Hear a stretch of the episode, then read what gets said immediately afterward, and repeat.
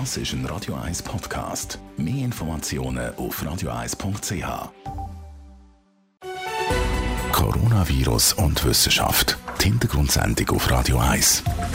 Der renommierte Wissenschaftsjournalist Bernd Glocker, Gründer vom Internetportal higgs.ch und der Radio 1 Chefredaktor Jan von Dobbel erklären, was man zum neuen Coronavirus SARS-CoV-2 weiß und ordnet aktuelle Studien und Erkenntnisse ein. Montag, 27. April, herzlich willkommen zu der 21. Ausgabe von dieser Sendung, liebe Zuhörerinnen und Zuhörer. Danke vielmals dir, Bea Glocker, dass du auch in dieser Woche wieder dabei bist und uns Hintergrundwissen über das neuartige Coronavirus gibst. Auch dir herzlich willkommen, wie immer, aus sicherer Distanz über eine Leitung zugeschaltet. Also ich habe mir ehrlich gesagt überlegt, ob ich heute zum Coiffeur gehen soll, anstatt in die Sendung Aber heute dürfen wir ja wieder. Der Vorteil ist ja, dass wir, dass wir Radio machen, da sieht man deine Frisur nicht so genau, gut. Genau, genau. Spaß beiseite. Nein, super, machen wir weiter. Genau. Ja, heute sind ja die ersten Geschäfte wieder aufgegangen. Du hast gesagt, auch Coiffeurgeschäfte, die haben müssen wochenlang geschlossen bleiben. Wir reden darum heute auch darüber, ob da eine zweite Welle droht von dem Coronavirus, was man da dazu kann sagen. Aber zuerst müssen wir, glaube ich, schon eine Frage besprechen, die für viele Diskussionen und Unsicherheit sorgt aktuell, nämlich die Frage von den Kindern. Da hat der Daniel Koch vom Bundesamt für Gesundheit ein Interview gegeben im Grosselternmagazin. Er hat gesagt, Kinder sind nicht die grossen Überträger bei der Coronavirus-Pandemie, wie sie das bei der normalen Grippe, der Influenza sind. Versuchen wir doch die Aussagen und die Erkenntnisse ein bisschen aufzuschlüsseln. Vielleicht fangen wir da an, warum sind Kinder dann bei der normalen Grippe die grossen Treiber, Bergglocker? Das hat damit zu tun, dass Kind ähm, prinzipiell mal noch weniger Krankheiten erlebt haben, beziehungsweise ihr Immunsystem ist mit weniger Krankheiten konfrontiert gewesen. Und äh, im Laufe des Lebens nimmt ja unsere Immunität gegen verschiedene Krankheiten zu, die wir erlebt haben. Und bei den einen Krankheiten hebt das das Leben lang oder mehrere Jahre.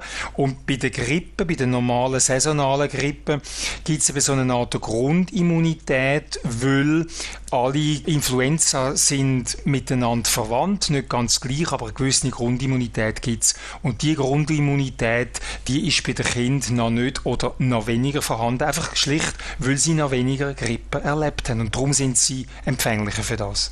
Und das ist bei SARS-CoV-2 respektive Covid-19 der Erkrankung also da ja auch nicht der Fall, eigentlich gleich wie bei der Influenza. Aber bei den erwachsenen Personen haben wir da eben bei SARS-CoV-2 auch keine oder kaum so eine Grundimmunität und darum sind da Kinder jetzt nicht überproportionale Treiber, wie das sie vielleicht bei der Influenza sind. Kann ich das so verstehen? Ich habe Daniel Koch sogar noch anders verstanden. Er sagt, sie seien weniger der Treiber als, als die Erwachsenen.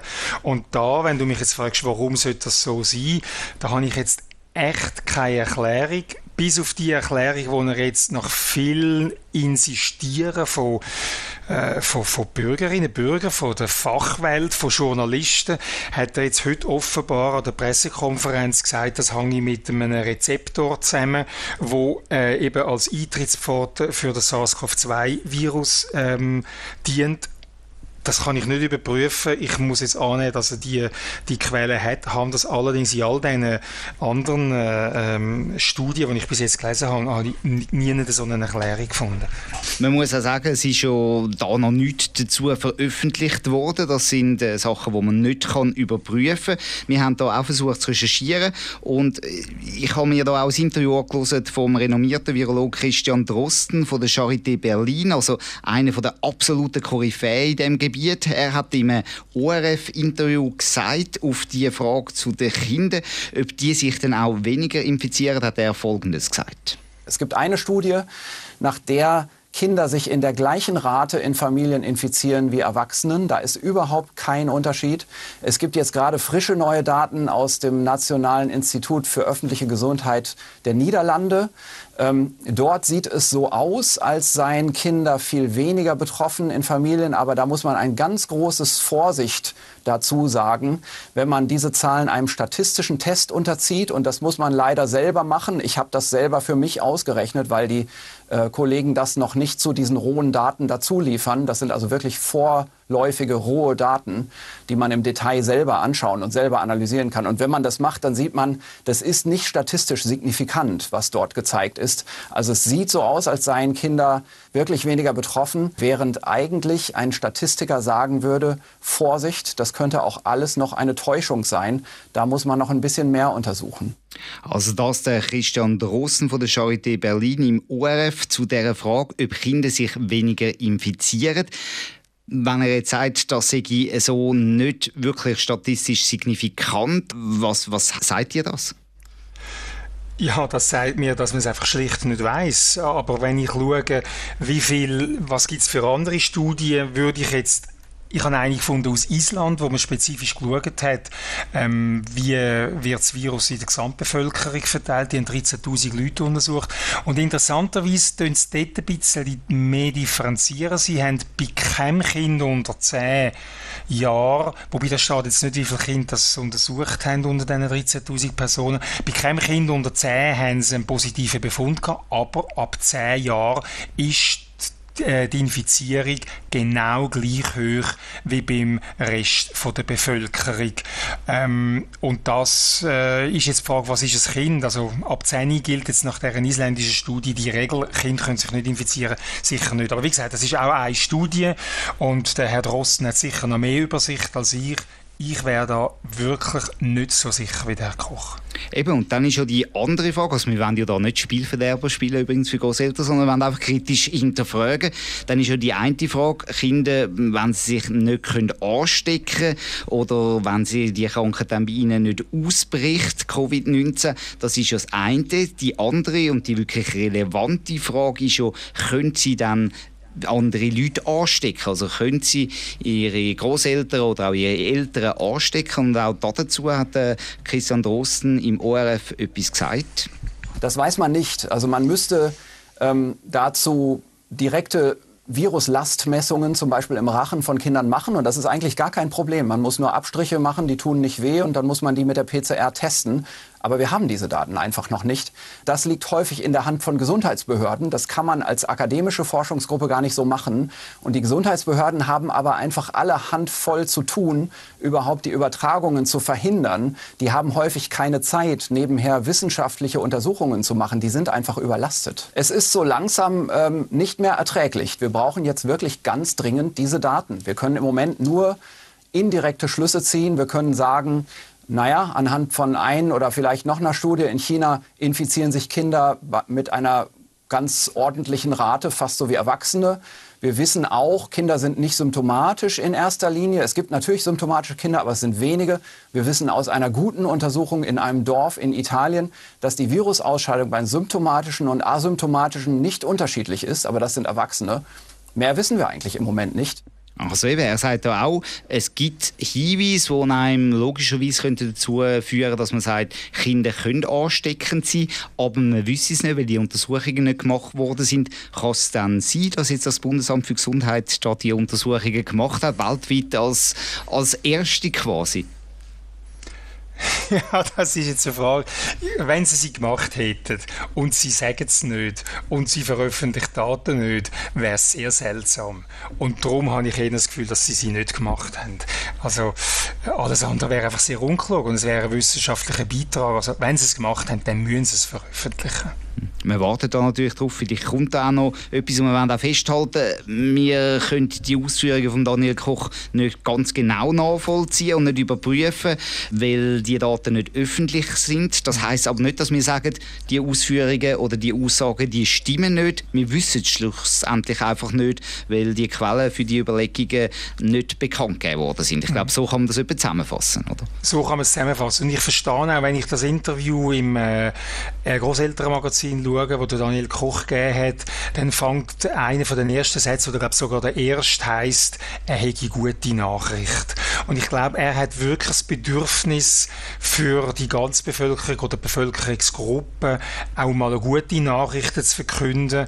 Und darum hat er sich dort vielleicht ein bisschen verführen lassen, äh, zu sagen, eben, das ist möglich, man kann Kinder in die Arme nehmen. Äh, ich wir haben schon ein paar Mal über den Kommunikationsstil geredet. Ich würde es anders machen. Ich würde sagen, liebe Leute, es gibt, es gibt Untersuchungen, die in die Richtung deuten. Es gibt andere, die das relativieren. Und ich gebe euch, liebe Großeltern, euch, liebe Eltern, gebe ich die Verantwortung, macht das, was ihr für richtig haltet. Und ich bin fast sicher, dass die meisten Leute sich für die vorsichtige Variante werden entscheiden. Aber wenn der Herr Koch vom Bundesamt sagt, ähm, es ist keine Gefahr, dann hat ja jemand entschieden, eine Autorität. Und ich befürchten, dass sich dann mehr Leute dazu hinreissen lassen, eben die Kinder äh, zu umarmen. Und apropos, was heisst umarmen? Ist das einfach einmal rasche Damen nehmen oder heisst es knuddeln? Das ist dann auch nicht so klar. Ähm, ich glaube, er müsste mehr Eigenverantwortung da ähm, der Bevölkerung oder den betreffenden Leuten geben, weil die Schweizer Bevölkerung kann Eigenverantwortung wahrnehmen. Das haben wir gesehen. Wir sehen es jetzt wieder mit, mit den Schlangen vor den Läden, wo schöne Abstände hat. Die Schweizer Bevölkerung kann das und da muss man auch vertrauen, dass Großeltern das könnten äh, entscheiden und ich glaube, sie würden vorsichtig entscheiden. Und im Allgemeinen muss man sagen, also eben, es ist logischerweise auch ein Teil Eigenverantwortung, wo man da muss übernehmen muss. Hundertprozentig sicher kann man nach wissenschaftlicher Erkenntnis nicht sein, dass Kinder A nicht ansteckend sind, aber auch B nicht sein, dass Kinder wirklich ansteckend sind. Wir wissen es schlussendlich einfach noch nicht. Absolut so. Und die Frage ist, was machst du, wenn du es nicht weißt? gehst du das Risiko ein oder gehst du es nicht ein? Oder? Und das meine ich mit Eigenverantwortung. Man hört jetzt auch immer wieder, wechseln wir den Themenbereich, dass eine zweite Welle könnte drohen von dem SARS-CoV-2-Ausbruch, von der Covid-19-Erkrankung, dass die Erkrankung wieder könnte aufflammen, nachdem wir sie jetzt ja relativ gut in den Griff bekommen haben. Die Infektionszahlen, die bestätigten, die gehen weiter zurück, Beat Warum hat man man jetzt da die Angst oder wie kann man die begründen, dass so eine zweite Welle könnte drohen? Also zuerst mal gibt es wieder epidemiologische Berechnungen, wo verschiedenste Parameter reinfließen und solche Berechnungen zeigen, dass es zu so einer zweiten Welle wird kommen. Da gibt es ganz viele Faktoren, wo, ähm, wo reinspielen. Äh, nicht zuletzt ein Faktor ist das Verhalten der Bevölkerung. Oder? Wir wissen, dass ein Teil der Leute jetzt ähm, ja, in Anführungszeichen übermütig werden und schneller ähm, wieder ähm, sich versammeln schneller äh, wieder äh, viele Leute besuchen etc. Das führt zwangsläufig zu, zu Neuinfektionen. Und man hat, äh, man hat das berechnet in so, in so ähm, epidemiologischen ähm, Szenarien und und die zeigen, dass es, dass es so, eine, so eine Welle wird geben. Und die zweite Welle, sagt jetzt wieder der, der Christian Drosten, die zweite Welle können weitaus schlimmer sein als äh, bisher das, was wir gesehen haben. Und äh, es gibt auch Erklärungen dafür, aber es ist wirklich eine Warnung, dass man die zweite Welle nicht außer Acht äh, lässt. Aber die Entscheidung, wie groß die Welle könnte werden, die hängt natürlich schon davon ab, wenn man jetzt Läden und Geschäfte kann aufmachen und immer noch überall den Sicherheitsabstand, die Hygienemaßnahmen weiter einhalten, dann dürfte die Welle nicht so schlimm werden. Oder sehe ich da etwas falsch? Ja, wenn dann, oder? Äh, wie viele Leute halten das ein? Und, und es ist immer eine, eine Massnahme alleine lange nicht. Auch, auch das, das, Tracing ist wichtig, oder? Da haben wir auch schon mal in einer Sendung darüber geredet mit dem App. Und wir haben gesehen in Singapur, wo dann nur aufs App gesetzt haben, dort ist dann die zweite Welle wuchtig gekommen. Also es ist wirklich eine, Gesamt, eine Gesamtstrategie. Die Massnahmen müssen stimmen. Man muss Geduld haben und schauen, nicht vor zwei Wochen die nächste Massnahme einführen, weil sehen, die ist in zwei Wochen was die was die Lockerung von der ersten Maßnahme gebracht hat. Also da muss man einfach sehr vorsichtig sein und wir wissen aus der Geschichte, dass die zweite Welle kommt. Das hat man mit der Grippepandemie von 1957 gesehen, das hat man 1968 gesehen, das hat man bei der Schweinegrippe gesehen 2009. Es hat immer, also immer, es hat vielfach so eine zweite Welle gegeben. Und interessant ist, niemand weiß genau, warum das ist. Aber ein, ein, ein wesentlicher Faktor ist einfach Disziplin und da warnen Experten jetzt davor, dass eine öffentliche Frustration, jetzt haben wir so lange müssen durch, jetzt wenn wir, jetzt wenn wir ähm, das Leben wieder geniessen, dass die Frustration eben zu, einem, zu, einem, zu der schlechten Disziplin beim Einhalten von der sozialen Massnahmen führt. Und das muss einfach gesagt werden, macht das nicht. Oder? Du hast gesagt, es gibt ja Befürchtungen, dass die zweite Welle schlimmer sein könnte als die erste Welle. Worauf kann man das abstützen? Warum kommst du zu dieser Befürchtung? Befürchtung ist die Geschichte, ähm, die Erfahrung. Warum das so ist, wissen die Wissenschaftler nur zum Teil, aber man sieht es deutlich. Ganz extrem ist es bei der spanischen Grippe, die 1918, 1919 ausgebrochen war. Das ist wirklich die grösste Welle, die grösste Pandemie gewesen, man äh, da je erlebt haben, seit wir das aufzeichnen. In der ersten Welle ist es interessant gewesen, dass die Infektionszahlen hoch gewesen sind, aber die Todesrate ähm, noch nicht viel höher als bei einer normalen Grippewelle. Und das hat eben zu einer, auch zu einem äh, Falschverständnis unter der Bevölkerung geführt. Man hat ja sogar Leute können sehen, es gibt so viele so Fotos von Leuten, die die Masken verbrennen, wo man dann gesagt hat, die erste Welle ist vorbei. Und die zweite Welle ist dann ähm, ein halbes Jahr später gekommen, im Herbst ist die gekommen und hat dann äh, in der ersten Welle hat es 5000 ähm, Tote auf, auf 1000 Personen gegeben und in der zweiten Welle 25, also fünfmal mehr Tote. Und das ist dann wirklich äh, heftig geworden. So am Schluss hat die, ist die spanische Grippe ja ähm, ein Drittel von der weltweiten Bevölkerung befallen. 50 Millionen Tote weltweit im Vergleich zum Ersten Weltkrieg, wo es 20 Millionen Tote gibt. Also das ist wirklich eine brutale Geschichte gewesen. und wieder Warum es genau so ist, weiß man nicht, aber man sieht, dass es so kann passieren kann. Wir reden jetzt hier über die spanische Grippe, die vor über 100 Jahren war. Kann man denn das einfach so auf das SARS-CoV-2 übertragen, die Erfahrungen? Wie sehr dass man es übertragen kann, auch da, das weiß man nicht, aber es gibt das Beispiel Singapur versus das Beispiel ähm, Wuhan, China, wo wir gesehen haben, dass Singapur, wir haben auch schon in dieser Sendung darüber geredet, die haben vor allem auf die Tracing-App gesetzt und dann gesagt, wenn wir alle Leute überwachen, dann, dann kommt das gut. Und zwei Monate nach der ersten äh, Fälle, die sind in Singapur am 23. Januar gewesen, zwei Monate später, und das haben sie recht gut im Griff Griff gehabt. Zwei Monate später ist eine neue Welle gekommen, ähm, am 10. März und die neue Welle ist viel, viel heftiger gewesen als die erste. Also man ist leichtsinniger geworden. Und dort, da haben wir auch schon mal in dieser Sendung darüber geredet, haben wir gewisse äh, Communities, da sind jetzt ähm, die, die fremdländischen Arbeiter, die zum Teil auch unter schlechten Bedingungen leben, hat man einfach nicht in das Überwachungssystem einbezogen, oder? Man hätte auch nicht Social Distancing machen, wenn dort zehn und mehr Menschen Menschen im gleichen Raum äh, zusammengepfercht müssen schlafen, schlechte Hygiene, schlechte sanitäre Einrichtungen und so weiter. Und man gesehen, Covid hat das Potenzial für die zweite Welle. Jetzt frage ich mich nicht, wird die wieder so schnell hoch sein, äh, wie bei einer, also fünfmal höher als die erste, wie bei der spanischen Grippe. Aber man weiß, Covid-19 hat das Potenzial für eine zweite Welle, wenn wir nicht auf der Hut sind. Und das bedeutet ja auch, dass wir jetzt auch da wieder einen gewissen Vorsprung haben gegenüber China, gegenüber Asien, weil wir ja schon mehr wissen, weil die jetzt die Erfahrungen schon machen. Heißt das, da müssen wir jetzt genauer dort schauen, was dort im Moment passiert, um eben nicht in diese Probleme zu laufen? Das heißt zwingend, oder? Und sie, sie machen ja transparent, was sie gemacht haben. Wir sehen ihre, wir sehen ihre Shutdowns, wir sehen ihr ähm, Abstand halten, wir sehen ihre Hygiene und wir sehen, wie sie aufgemacht haben. Wir haben die beiden Fälle China, äh, Singapur und wir sehen, was passiert. Und sie wissen auch, bei welchen Leuten die zweite Welle ähm, ausgebrochen ist. Das sind in erster, im ersten Moment importierte Fälle gewesen. Das sind Studierende gewesen, die in ihre Heimat zurückgekommen sind.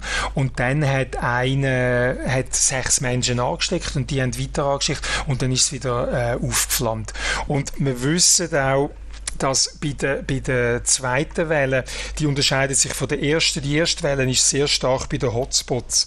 Und dann die zweite Welle, die kann auch stärker werden, weil sie mehr flächig sich kann ausbreiten kann, weil die Leute dann eben wieder anfangen umreisen, auch im Land hinein. Also wir wissen, was die, was die Länder machen und wir müssen unbedingt lernen. Interessanterweise tun ja auch chinesische Forscher in einem Paper, das ich gelesen habe, sagen, ähm, man soll doch das nehmen und als, als Lehrstück nehmen. Und ich habe das Gefühl, wir haben bei der ersten Welle äh, die chinesische ähm, äh, Gesundheitspolitik ein bisschen, ja, man denkt, das ist bei den Chinesen und geht uns nichts an, oder? Und wir haben gelernt, nein, wir dürfen sie einfach nicht unterschätzen, die haben das im Griff, die wissen, wie man es macht. Also bitte, bitte, auch Schweizer Bevölkerung, Schweizer Behörden, lasst euch das von den Chinesen gesagt sein, oder? Die, die, die wissen schon, wie man es macht. Jetzt wollen wir da aber natürlich auch nicht äh, Panik verbreiten. Wenn ich mir jetzt anschaue, die ersten Lockerungsmaßnahmen, die ja heute in Kraft treten sind, wenn man die anschaut, die sind schon noch sehr, sehr moderate Lockerungsmaßnahmen. Da erwartest du, dass das schon eine große Auswirkung hätte auf die Infektionszahlen? Wahrscheinlich kaum, weil man versucht ja die Schutzmaßnahmen wirklich umzusetzen. Nein, ich erwarte es nicht und gleichzeitig muss ich sagen, ich hoffe es nicht, weil wir haben bis jetzt immer gesagt, die, die, die gefährlichsten äh, Infektionsherd, das sind die Massenveranstaltungen gewesen. Und, und die sind ja noch nicht absehbar, wenn die wieder kommen. Also meine, meine Prognose ist, es wird das Jahr kein Festival und kein Konzert geben. Ähm, und ähm, ich würde es auch so jetzt wagen, wenn ich sehe, wie ein Coiffeur seine Kundschaft muss bedienen, es sieht schon nicht äh, sehr fancy aus, aber aber ähm, ja, hat dann das Bedürfnis gehen.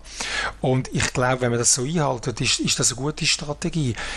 Jetzt werden wir dann schauen, ab dem ähm, 11. Mai, wenn die Schulen wieder aufgehen, ob denn das mit dem Kind und dieser Theorie übereinstimmt. Wir hoffen, dass Herr Koch seine äh, Voraussagen ähm, die richtigen sind. Und ähm, nochmal, die generelle Strategie von der Schweiz, vom Bundesrat, finde ich gut. Schritt für Schritt. Einfach nicht jetzt hüst und hot alles über, über den Haufen rühren. Und, ähm, wir sollen aus der Geschichte lernen, oder? Und Geschichte ist, ist die spanische Grippe 1918 und Geschichte ist jetzt gerade die jüngste Geschichte Singapur bei Covid-19. Und wenn wir das machen, wir sind ja intelligent und lernfähig, wenn wir das machen, dann kommt das schon gut. Eben, und da vielleicht gleich auch noch äh, etwas, was anders ist als bei der spanischen Grippe. Ich denke, jetzt überwacht man das Ganze ja natürlich viel näher. Das heißt, man merkt auch viel früher, wenn die äh, Ansteckungen wieder aufgehen, wenn die Reproduktionszahl, wo wir ja letzte Woche darüber geredet haben, über eins ansteigt, sollte man das relativ schnell merken und dann halt wieder rigidere Massnahmen einführen. So, das kann ja auch ein System sein, dass man das immer quasi unter Beobachtung behalten. Ja, und bei der Beobachtung nicht fehlen, das sind Tests. Oder? Ein äh, Zuhörer hat mich letzte Woche irgendwie bei einem Satz halb oder ganz missverstanden und hat gemeint, ich, ich sehe den Sinn für Tests nicht ein. Das, also ich möchte das dann nochmal betonen. Gerade das Gegenteil ist der Fall. Ich sehe den Sinn von Tests sehr wohl ein. Ich habe gesagt, wir sollen nicht einfach jetzt wild im Zeug testen ohne Konzept. Das ist vielleicht ein bisschen missverständlich gewesen. Aber Testen ist sehr wichtig und dann kann man, wie du sagst, kann man eben auch kleine aufflammende Herd oder eben Spuren sehen, äh, wie sich es entwickeln und das ist neben den sozialen Massnahmen, neben den wirtschaftlichen Massnahmen, ist ähm, das Tracing wichtig, dass man eben ganz früh sieht und das Testen, damit man auch sieht, wie sich Immunitäten und, und Fälle entwickeln. Also es ist, es ist nie eins, sondern es ist immer das Gesamtpaket.